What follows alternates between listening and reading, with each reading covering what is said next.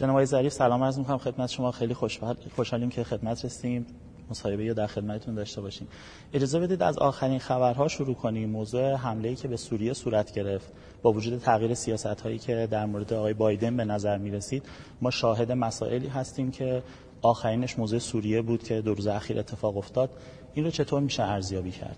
بسم الله الرحمن الرحیم. من هم عرض سلام دارم خدمت شما و مستمعین شما. ارز کنم به حضورتون که به نظر می‌رسه که هنوز آقای بایدن اشتباه سیاست های آقای ترامپ رو که رسما به اونها اذعان کرده سیاست فشار حد اکثری رو رسما اذعان کرده که شکست خورده اما این سیاست رو کماکان داره ادامه میده در مورد تحریم ها و اشتباهات منطقه‌ای سیاست آقای ترامپ رو کماکان دارن ادامه میدن.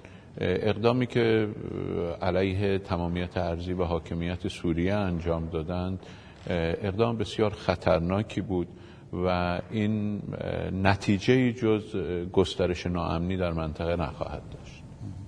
یک سری خروج ها آقای ترامپ داشتن از معاهدات مختلف از جمله برجام حالا معاهده پاریس بود و مسائلی از این دست. پیش بینی می‌شد آقای بایدن خب به اینها بازگردن ولی در مورد برجام این اتفاق نیفتاد و الان بیشتر از یک ماه از استقرارشون در کاخ سفید میگذره. فکر می‌کنید دلیل این تاخیر چیه؟ دلیل این موضوعی که شما میفرمایید تداوم سیاست های دوره آقای ترامپ بوده؟ من خودم احساس می‌کنم که دولت آقای بایدن هنوز به یک جنبندی راجع به سیاستش نرسیده. البته فشارهایی هم که از طرف گروه های مختلف چه تندروهای آمریکایی و چه اسرائیلی ها و برخی کشورهای منطقه روی دولت آقای بایدن بوده رو نمی‌تونیم نادیده بگیریم. این برداشت شخص بنده هست. خود آمریکایی ها و اروپایی ها ادعا می‌کنن که مصوبه مجلس در واقع ارائه یک ضرب العجلی بوده و اونها به التیماتوم و ضرب العجل پاسخ نمیدن. که البته ما معتقدیم این اظهار باطلیه به خاطر اینکه این یه موضوعی بوده بین دولت و مجلس. در واقع مجلس برای دولت یک تاریخی رو تعیین کرده بوده نه مخاطب مجلس. طرف خارجی نبوده. ما یک چارچوبی رو مجلس تعیین کرده بوده. بر اساس اون چارچوب عمل شده. ولی خب اونها ادعا می‌کنن که چون این یک ضرب العجل و التیماتوم بوده اونها حاضر نشدن به التیماتوم پاسخ بدن. من فکر می‌کنم واقعیتش اینه که در واقع اونها هنوز تصمیم نتونستن بگیرن به خاطر فشارهایی که وجود داره و به خاطر اینکه هنوز قانع نشدن که سیاست فشار حداکثری سیاست شکست خورده ایه گفتن اینو ولی هنوز عملا قانع نشد.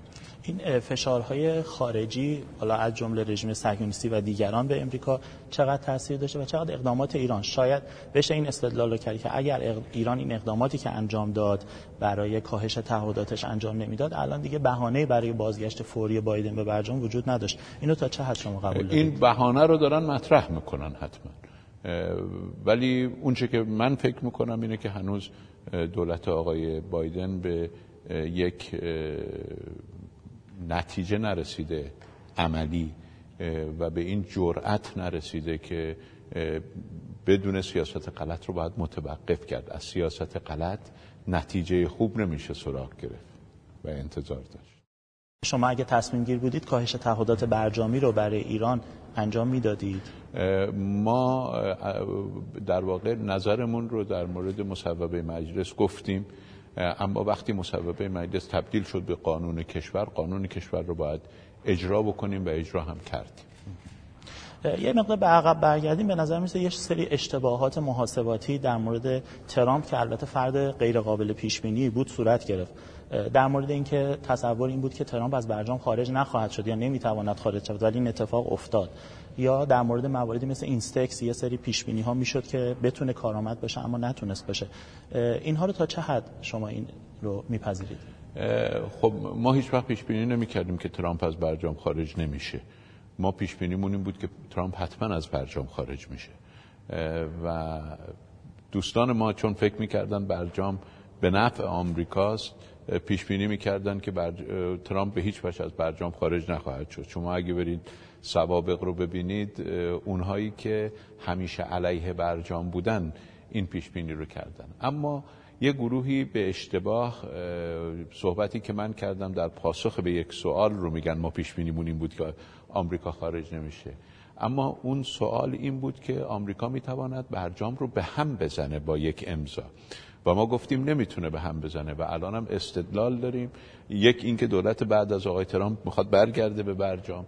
دو اینکه همین برجامی که آقایون چندین بار دفنش کردن و تشییع جنازش کردن همین برجام باعث شد که آمریکا دو بار با رأی سیزده به دو در شورای امنیت شکست بخوره. قبل از اون چهار بار آمریکا تلاش کرد موضوعات مختلف از اختشاشات سال 96 تا بحث های منطقه‌ای بیاره شورای امنیت در همه موارد شکست خورد. و یک بار هم در پایان عمر ترامپ در مجمع عمومی با 110 رأی به ده رأی شکست خورد. این نشون دهنده اینه که در واقع ما پیش بینیمون درست بوده. ما گفتیم آمریکا آقای ترامپ بعد از اینکه اعلام کرد دوستان ما می‌گفتن آقای ترامپ هیچگاه خارج نخواهد شد به خاطر اینکه برجام به نفع آمریکاست. اگر تیترای روزنامه هاشون نگاه کنین کاملا می‌بینید. و ما هم گفتیم نه این برجام کاملا یک توافق متوازنه. من نمیگم این توافق صد درصد به نفع ایرانه. این توافق یک توافق متوازنه و آمریکایی ها به توافق متوازن عادت ندارن مخصوصا اصحاب ترامپ. بله. یک بحث در حقیقت تاثیرات برجام هست. برجام اتفاق افتاد تحریم ها لغو بشه تاثیراتی در اقتصاد کشور بذاره کما اینکه در دو سال ما داشتیم رشد اقتصادی دو رقمی هم داشتیم.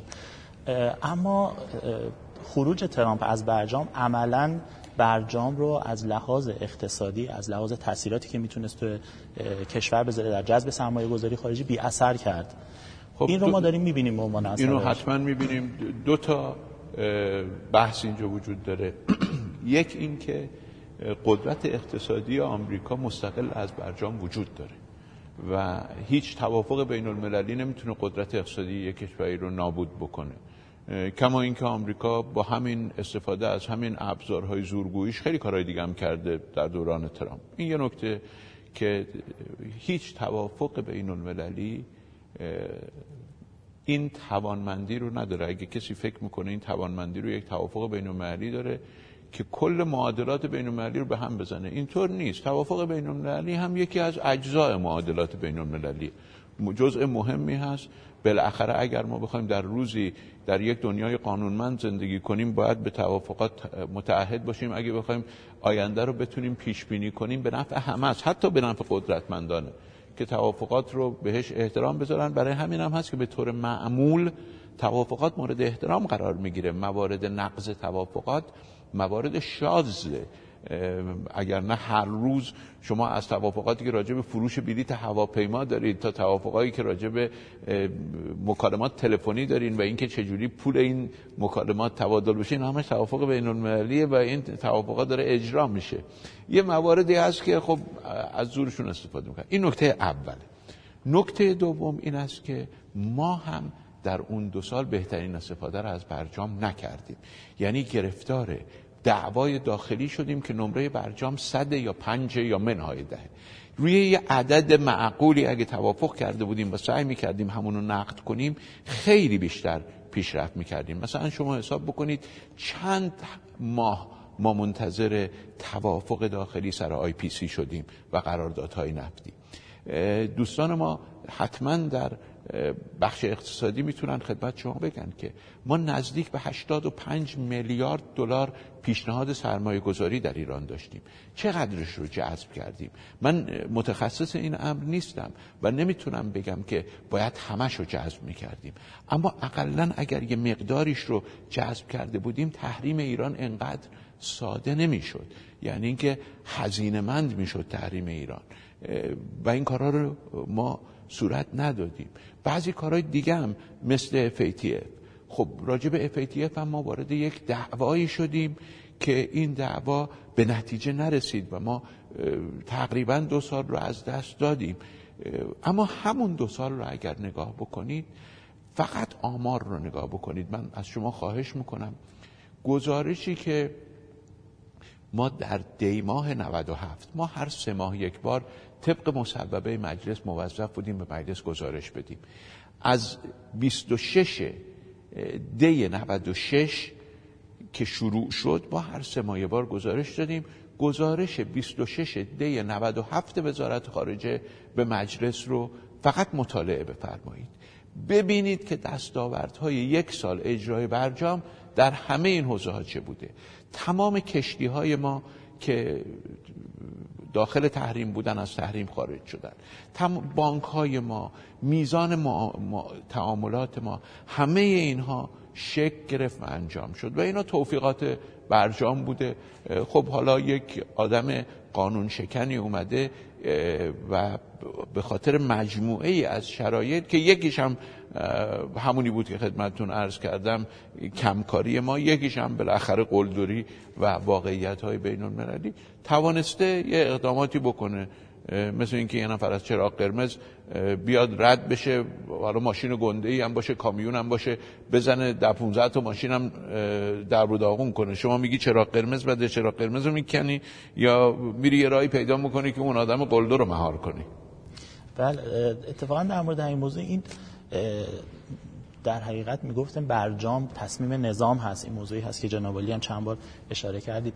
اما می‌بینیم که این اجماع داخلی وجود نداشت. یعنی برای اولین بار بود اسرائیل حرفی رو می‌زد که ترامپ می‌زد عربستان می‌زد و افراطیونی تو داخل این حرف رو تکرار می‌کردن در مورد بد بودن برجام. و همه اینها تاثیر گذاشت در این موضوع خب بله حتما همینطور. البته باید انصاف هم بدیم که هر کدوم از اینا در انتهای دو طرف این چیز مخالف بودن. بله. البته نتیجهش یکی بود. نتیجهش یکی. اینها ادعا می‌کردن که بیش از حد ما امتیاز دادیم. اونا هم ادعا می‌کردن که ما بیش از حد امتیاز گرفتیم. ولی نتیجه این بود که همه مخالف این توافق بودن. اما واقعیت این است که در واقع بسیاری از نقد هایی که دو طرف دارن به برجام به خاطر اینکه یک موجود دیگری از برجام ساختند و به اون دارن حمله می‌کنن. هم دوستان ما در داخل هم برخی دشمنان برجام. البته من راجع به دشمنان برجام عرض کنم خدمتون که مشکل دشمنان خارجی برجام موضوع هسته‌ای هیچگاه نبوده. هدف اونا چون امنیتی سازی ایران بوده و هسته‌ای بهانه خوبی بوده برای امنیتی سازی و ایجاد اجماع امنیتی علیه ایران چون توافق هسته‌ای و برجام اون اجماع به هم زده باهاش مخالفن. اونا به خاطر این مخالف نیستن که برجام تو هسته چی کار می‌کنه. اصلا هسته برای اونا موضوعیتی نداره. و ما هم نباید باور کنیم حرف اونها رو در حوزه هسته ای هسته ای برای اونها موضوعیتی نداره. اون چه موضوعیت داره امنیتی سازی ایرانه. ممکنه یه نگرانی محدودی راجع به توانمندی های هسته ای داشته باشن. اما اونا مدل رفتاری ما رو دیدن. دیدن که ما از سلاح شیمیایی استفاده نکردیم. دیدن که فتوای رهبری در مورد سلاح هسته ای چیه.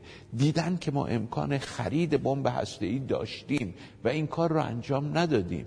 لذا می‌دونن سابقه ما در این زمینه چی هست و لذا بیشتر تمرکزشون به اون زاویه امنیتی سازی ایران برمیگردم به عقب. در همین راستا بحث اینستکس هم یه خوشبینی بود در موردش. استدلالی بود که شرکت هایی که در اروپا فعالیت می‌کنن لزوما گوش به فرمان دولت هاشون نیستن و اینستکس نمی‌تونه کاری کنه که مثلا توتال از قرارداد فاز 11 که تو ایران بسته بود خارج نشه و مسئله از این دست.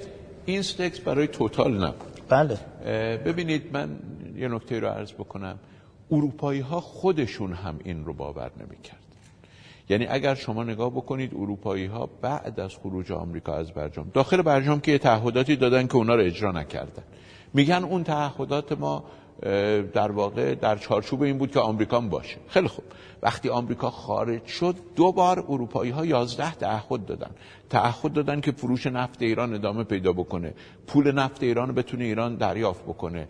پروازها هواپیمایی کشتیرانی سرمایه گذاری 11 تا تعهد دادن. اون تعهدات هم نتونستن اجرا بکنن. حتی اینستکس رو هم نتونستن اجرا بکنن. قبل از اینستکس یه سازوکار دیگری درست کردن. اون سازوکار رو هم نتونستن اجرا بکنن. در واقع رفتار آقای ترامپ یک بیدار باشی برای اروپا بود که الان ما خودمون در اروپا هم می‌بینیم. درسته که اروپایی ها خیلی در واقع جدیت نداشتن در اجرای تعهداتشون اما این واقعیت هم هست که اروپایی ها توان نداشتن. دو تا نکته ما بعد از هم جدا بکنیم. یک اینکه اروپایی ها در حوزه اقتصادی هیچ توانی نداشتن. اما این رو هم بپذیریم که اروپایی ها در شورای امنیت در مقابل آمریکا ایستادن. با, با سیزده رای آمریکا شکست خورد در شورای امنیت. در مجمع عمومی در مقابل آمریکا ایستادن. با 110 رای آمریکا شکست خورد در مجمع عمومی. لذا کار کردن با اروپا الزاما کار غلطی نبود. به خاطر اینکه شما باید از کنشگران مختلف در حد توانشون استفاده بکنید. شما من بارها گفتم اگر شما با پیچ گوشتی نمی‌تونین یه مهره رو باز کنید دلیل نداره که پیشگوشتی رو بذارین کنار. پیشگوشتی برای یک کاری آچار برای یک کار دیگه است کما اینکه با آچار هم نمی‌تونید پیش رو باز کنید. اینها واقعیات شما به خاطر اینکه یک کنشگر در صحنه بین المللی نمی‌تونه همه اهداف شما رو برآورده کنه نمی‌تونید اونو بذارید کاملا کنار و بگید اصلا نمی‌تونه برای ما اهدافی برآورده کنه. اروپا در صحنه سیاسی نسبتا خوب عمل کرد. در صحنه اقتصادی کاملا ناتوانی نشون داد و این یه واقعیت در دنیای خارج باید با همین تعامل اتفاقا موضوع اجماع سازی توان اجماع سازی ترامپ یه موضوعی بود که به عنوان نقص اون دیده می‌شد. حالا این استدلال هست که بایدن همچون اوباما توان اجماع سازی بیشتری دارن. حالا چه علیه ایران چه به سود ایران کما اینکه در برجام شاهد بودیم موردش و قبل از اون. این رو چطور ارزیابی این نکته درستیه و باید برای یک برخورد هوشمندانه با این توان اجماع سازی ما طراحی بکنیم. نیاز داریم به همه توان ملیمون که اجازه دوباره امنیتی سازی ایران و اجماع سازی علیه ایران رو ندیم. اینا حتما دوست ما نیستن. ما باید بپذیریم که ایالات متحده با ما مشکل اساسی داره. با اصل جمهوری اسلامی مشکل داره. و اگر فرصتی پیدا کنن حتما از این فرصت استفاده می‌کنن. این نشون دهنده این واقعیت که ما باید نسبت به توانمندی های طرف مقابل آگاه باشیم. همونطور که شما گفتید آقای ترامپ یک ناتوانی هایی داشت و اون در اجماع سازی بین المللی بود. آقای بایدن یه توانمندی هایی داره. البته طبیعتا اگه آقای بایدن بخواد سیاست های آقای ترامپ رو دنبال بکنه نتیجهش هم نمی‌تونه جز نتیجه آقای ترامپ باشه به شرطی که ما درست بازی کنیم. بالاخره کنشگری در هر زمانی ابزار خودش رو نیاز داره. کنشگری باید هوشمندانه باشه. اصل مسلحت و حکمت که دو اصل هست از سه اصل سیاست خارجی مقام معظم رهبری مبتنی بر اینه که شما شرایط رو در نظر بگیرید بهترین سیاست ها رو بهترین روش ها رو برای اینکه در این شرایط بتوانید به بهترین شکل اهداف سیاست خارجی رو و اهداف جمهوری اسلامی رو پیش ببرید و مانع به ثمر رسیدن اهداف طرف مقابل و برنامه ها و بهانه های طرف مقابل بشید به این شکل عمل باید بکنید. آقای ظریف من میپذیرم که ترامپ بالاخره یک نوع بدبینی در داخل ایران هم به وجود آورد برای مذاکراتی که آمریکا حتی در اون حضور داشته باشه. اما از اون طرف ما شاهدیم مذاکراتی که با آمریکا صورت گرفته یا قبلا نگرفته یا اگر گرفته در قالب برجام بوده وزرای خارجه بودن در قالب پنج به اضافه یک بوده مواردی از این دست. جناب به عنوان سکاندار دیپلماسی کشور فکر نمی کنید که باید زمانی برسه که ما مذاکرات جامع تری با آمریکا داشته باشیم. به عنوان کشوری که هم توی برجام تاثیرگذاریش بیشتر بود و همین که مذاکرات شما توی برجام با وزیر خارجه آمریکا بسیار تاثیرگذار بود. و به عنوان در حقیقت کشوری که بعد از خروج ترامپ از برجام بیشترین آسیب رو به برجام زد از لحاظ حداقل اقتصادی. فکر نمی کنید که این در حقیقت موضوع باید یک بار حل بشه؟ ببینید سیاست خارجی و اصولا سیاست علم و هنر استفاده از امکانات نه تاکید بر آرزوها. و باید بر این اساس عمل بکنیم. بله خیلی ها که به برجام انتقاد داشتن مخصوصا در جامعه روشنفکری ادعاشون این بود که بدون یک توافق جامع با آمریکا شما اگر به موضوعات کوچک بپردازید این مشکل شما رو حل نمی‌کنه. باید البته راجع به این بحث ما جدی بررسی بکنیم. اما دو تا نکته رو من اینجا میگم. یک مذاکره با آمریکا یک موضوع بسیار حساس هست و حتما بدون اجماع ملی شدنی نیست.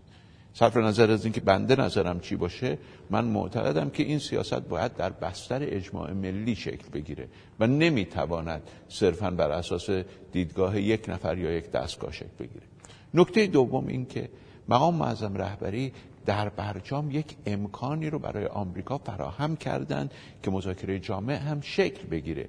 ایشون وقتی که برجام تمام شد فرمودند که این یک آزمایش برای آمریکاست. اگر آز... آمریکایی ها از این آزمایش موفق بیرون بیاد اون وقت ممکنه ما در مورد سایر موارد هم با آمریکایی ها صحبت بکنیم. حالا من ممکنه دقیقا فرمایشات رهبری رو اینجا ولی مفهومی که من برداشت کردم لاقل و دیگران برداشت کردن عموما همین بود. خب آمریکا نشون داد که در این آزمایش مردود شده. الان مثل یک دانش آموزی که در یک کلاس مردود شده شما که هر دوازده کلاس رو یه جا طی نمی‌کنید. خب این یک کلاسی بوده. آمریکایی ها در این کلاس دو سال هم مذاکره کردن و دو سال درس خوندن مثلا. بعد که وقت امتحان شد یه امتحانشون رو قبول شدن سال اول اونم با تجدیدی. چون آقای اوباما خیلی خوب برجام اجرا نکرد. بعدم خب امتحان دومشون رو صد درصد رد شدن امتحان سومشون رو صد درصد رد شدن. و خب الان وقتشه که این کلاس رو یه بار دیگه تکرار بکنن ببینن نتیجهش چی میشه. اقلا از این کلاس موفق بیرون بیان تا راجع به کلاس بعدی صحبت بکنن. این صحبتی بود که دور قبل مقام معظم رهبری فرمودن و من فکر می‌کنم که البته این تجربه تجربه بسیار بدی بود. باید ببینیم که آمریکایی ها می‌تونن خودشون رو لاقل در یک کلاس برجام از این کلاس با نمره خوبی فارغ تحصیل بشن که راجع به کلاس بعدی صحبت کنن. یه نکته جالب اینه که انعطاف پذیری در مورد این مذاکرات با در حقیقت کشورهای مختلف و اینها زیاد بوده به غیر از آمریکا. ما حتی مذاکره با طالبان رو داشتیم با وجود مواضع تندی که قبلا در مورد طالبان صحبت می‌شد. من در مورد خوبی یا بدی مذاکره با طالبان صحبتی ندارم با توجه به حاشیه هایی که داشت.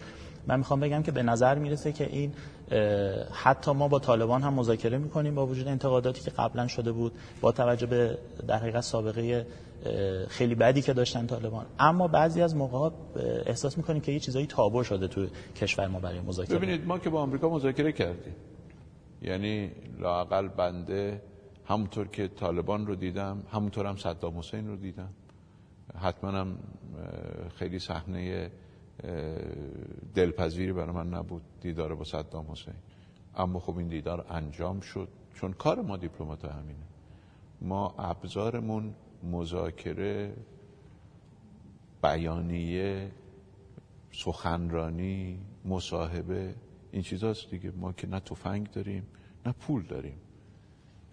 یعنی ابزاری که یک دیپلمات داره مشخصه. این ابزار. لذا اصل مذاکره با آمریکا انجام شد. بله تابو شده بود اما از اذیت هر چی که تابو بشه سرابم میشه. چون بعضی ها خیال می‌کنن که آمریکا مذاکره باهاش همه خطرات درشه. بعضی هم از اون وقت خیال می‌کنن که مذاکره با آمریکا همه فواید درشه. شما وقتی یه چیزی رو تبدیل کردی به تابو اون وقت اون ورش هم ممکنه اتفاق بیفته. خب با در واقع مسلحت اندیشی و درایت مقام معظم رهبری این تابو شکسته شد ما مذاکره کردیم. آمریکایی ها از این مذاکره ناکام بیرون اومدن. ما نبودیم که ناکام شدیم. ما مذاکره رو به نتیجه رسوندیم. توافقی حاصل شد. این توافق رو ما اجرا کردیم. 15 بار آژانس بین‌المللی انرژی اتمی گفت ایران در عهد خودش وفاداره. حتی پنج گزارش بعد از خروج ترامپ از برجام بود. و خب یا آمریکا بود که مردود شد در این آزمایش. لذا اگه شما میفرمایید مذاکره با آمریکا تابو شده خب بله ممکن بود سی سال سی و پنج سال بود مذاکره تابو بود اما این تابو شکسته شد و نتیجهش این شد که آمریکایی ها اجرا نکرد بله.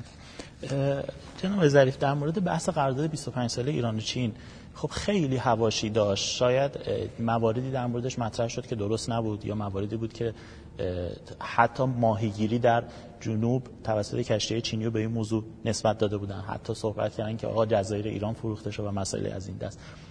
شاید به خاطر اینکه شفاف سازی نشده بود که البته من یادم شما فهمیدید چون این قراردادی نهایی نشده که بخواد در موردش صحبت بشه. خیلی دوست دارم در این مورد یه سری اطلاعاتی به مخاطبان در مخصوصا در این دوره. من خب بالاخره چهل سال کم و زیاد سی و حالا من, من سال 1361 وارد نمایندگی ایران در سازمان ملل متحد شدم به عنوان کارمند محلی. حساب بکنین دیگه داره میشه 39 سال. 39 سال تو این کارم. هیچ کار دیگه هم نکردم هیچ کار دیگه هم بلد نیستم. من ارزم اینه که در واقع توی این لاقل 31 سال از این 39 سال من ندیدم وزارت خارجه در این حد در داخل مورد حجمه و حمله قرار بگیره. خب به خاطر برجام به خاطر مناسبات داخلی این اتفاق افتاد. بنابراین اگر وقتی ما تقریبا بهترین توافق از دید حقوقدانا در مورد خزر رو نهایی کردیم. توافقی که شجاعت زیادی هم برد و تخصص زیادی هم برد از طرف متخصصین حقوقی ما بحثش و بسیار هم دستاورد بزرگی بود. تبدیل شد به یک حربه ای برای سلطنت طلبا که بگن در زمان شاه ما دریای خزر نصفش مال ما بود الان ایران مثلا اینجوری شده. در صورتی که در زمان شاه به گفته اساتید حقوق بین الملل به گفته کسانی که اون وقت بودن ایران هیچ وقت نتونست از خزر استفاده کنه. هیچ وقت.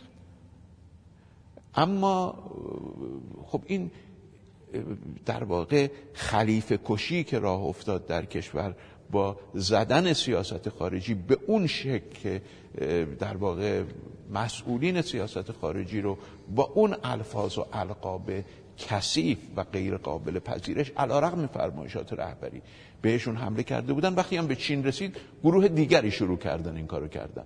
راجع به خزر سلطنت طلبا شروع کردن. در مورد چین آمریکا شروع کرد بعضی هم در داخل شروع کردن.